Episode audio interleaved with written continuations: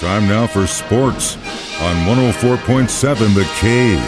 Here's Ned Reynolds. Mike, the intern, Ned Reynolds, back in the studio on a Monday morning. So it's a pretty busy evening in, well, I guess you could say day in Tokyo because they're so far ahead of us. But for us, it was overnight hours, but a lot of progress while we slept. It is 14 hours to be specific. They are ahead of us. They're across the international date line, so it's already Tuesday over there. But yeah, some very interesting events going on. USA women's soccer one of the crown jewels of women's sports, does not get the chance to play for the gold medal. Beaten by Canada on a penalty kick, which occurred during regulation play. Canada won, USA nothing, so the USA women's soccer team will play for the bronze medal. USA women's basketball team, unlike past years, is not blowing away the competition. Now they are winning. They beat France last night overnight uh, 93 to 82, but it's a game in which the USA ladies were trailing in the fourth period. The game has caught up with the women too, just as it has with the men. Speaking of the men, they play very late tonight into the wee hours, and they're playing Spain again. This will be a very interesting match because they played Spain in an exhibition game in Las Vegas and beat the Spaniards. So the Spaniards are all NBA players. so it's these guys all know each other it'll be an awfully tough challenge for USA, as will every game from here on in, because this is the knockout round. This is the quarterfinals. Lose, sayonara, you're out of there. Uh, interesting matchups going on, though, and it is a very, very good Olympic competition for the USA team. Challenges for them. I know you got some time on me, but uh, you know, as far as I can remember back, the U.S. dominates, and we are in the medals. We still are leading, which is good as far as the total medals goes. But you think the rest of the world's catching up? Oh, I don't think there's any question about it. Uh, part of it is because we have gone to these other countries, we being the USA, and taught them what we excel in here, all except pro football, although that may change. uh, but baseball, USA and Japan playing yeah. as we speak. The fact of the matter remains, it's all it's a different level of competition now. The world has caught up. They can play basketball as well as, or maybe even better in some cases. Baseball, as we speak, Japan leads the United States at two to nothing. The winner gets to play for the gold, the loser for the bronze.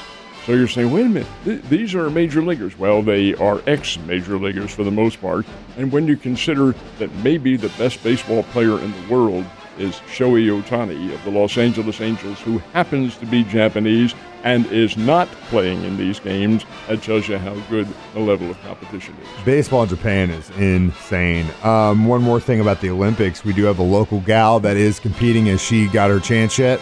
She has uh, had her heat race and won it. She won the heat uh, uh, steeplechase run. You're making reference to Courtney Frerichs from Nixa, and she was a dominant winner. She ran away from the field, but that's not indicative of what's going to happen in the gold medal round, which will be coming up on Wednesday. These runners, when they get to the heat, it's the final three in most cases. In some cases, it's the final five. But when they look over their shoulder, hey, I've got this thing won, they slow up a little bit. So, but the fact of the matter remains, she did win her heat and won it substantially. I got the biggest kick out of listening to her afterwards. The announcer said, This is a quote now. The announcer said, it's triple digit heat here in Tokyo. Did that bother you at all, Courtney? She said, Come on, I'm from Missouri. I'm used to this. yeah. And uh, yeah, we were all used to it last week. Thank God we got a break from it today. That's for sure. um, U.S. basketball, you mentioned a little bit earlier. Uh, what's on the schedule for them? They play very late tonight, and that's our time. It's, of course, in the early evening in Japan when they play, but it'll be very late tonight against Spain. The Spanish team is very, very good. They're they're uh, all veteran NBA players, Ricky Rubio and the Gasol brothers, and any number of others who have bench roles with the Los Angeles Lakers and the Utah Jazz and people like that. But they are capable basketball players, and they are the reigning world champions from 2019. They are older, and they did lose to Slovenia in one of the pool play rounds. Well, that's no big deal because Slovenia happens to be a tremendous basketball team with Luka Doncic of the Dallas Mavericks leading the way.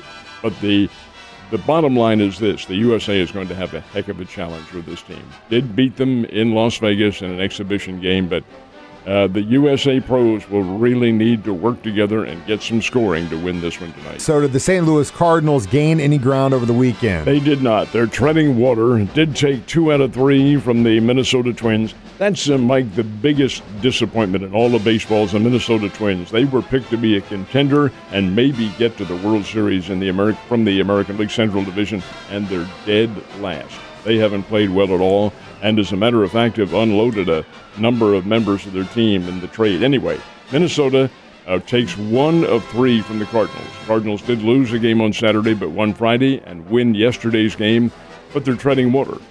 They're still nine and a half games behind the Milwaukee Brewers, who are also winning, and the Cincinnati, uh, Cincinnati Reds, who also are winning. So the fact of the matter remains, you've got to do more than that. The time has come now. You have less than 60 games remaining in the season. You've got to start winning on a on a regular basis and hope that you get some help with the other team. Now the Cardinals do have a number of games remaining with the Brewers. I think it's 13. The last I I think that's what it is. But over this month, August and September, they'll be playing the Brewers quite a bit, and therein lies the big chance to gain ground. Yeah, we'll see what happens. Um, but uh, yeah, I think I'm right there with you with the uh, treading water analogy. Um, you know, the Royals last week were handing some uh, L's to a very tough Chicago White Sox team, so I was kind of hoping, man, maybe they will get back to 500. Well, those hopes are all but gone because they did not have a good time in Canada. Yeah, Mike, the uh, Royals go to Toronto to help the Blue Jays open up uh, their first visit to Canada in almost two years, playing at the Rogers Center. Big crowds on hand. Toronto's a very good team, and the Royals do get swept by this Toronto ball club. Not at all uh, inexcusable or anything like that because Toronto's very good. They're a good, solid hitting team. You have all sorts of power and that's what the that's what the Blue Jays thrive on is is the power aspect of their game. Their pitching is adequate. They're going to give the Tampa Bay Rays and the Boston Red Sox and probably the Yankees a whole lot of difficulty down the stretch and may even win that doggone thing themselves. So for Kansas City to go in there and lose all the games, sure, it's not what you wanted, but not all that much of a surprise. Would you say that's one of the toughest divisions in baseball right now? It is maybe the best. Yeah, that's what I would. You, you name those teams, and they're uh, up at the top for sure. Um, you know, there was a lot of noise as far as the trading deadline last week, and some pretty interesting signings and last minute. Let's get this done, but the Mets didn't want to sign someone. What's the deal with that? Yeah, that's their number one draft choice, and this is a, a little known uh, facet of baseball and the free agency and the and the draftees. You have to sign them by the end of July. That is the rule. I don't think too many people realize that, and it really doesn't come into play because most of those kids, if not all of them, do sign. But the Mets did not come to a final agreement with Kumar Rocker, the All-America from Vanderbilt, and their their top prospect because they felt that Rocker had some shoulder and arm problems. Well, if that's the case, why did you draft him number one? But that's beside the point. They could not sign him. Therefore, Rocker becomes kind of in limbo for the next uh, year, so to speak, because he ha- he can play independent baseball. He can't play uh, from a professional standpoint as such. So he'll play independent ball and then go back into the draft again next year, and no telling. But now, the Mets, because of that, because they didn't sign him, they do get a compensatory pick somewhere along the line next year. But that doesn't help them anyway. This this kid Rocker is a pretty good pitcher, but they felt he had some physical problems, so they said, uh, "Well, we'll hold on." God, it must be saying something if you don't want to just try and develop him, and if they look at the guy and they say, "We can't, we can't change anything or develop him," I don't know. Sucks for him, sucks for them, sucks for everyone. But you know what? I'm a Cardinals fan, not a Mets fan, so I don't care. Ned, have a great Monday, sir.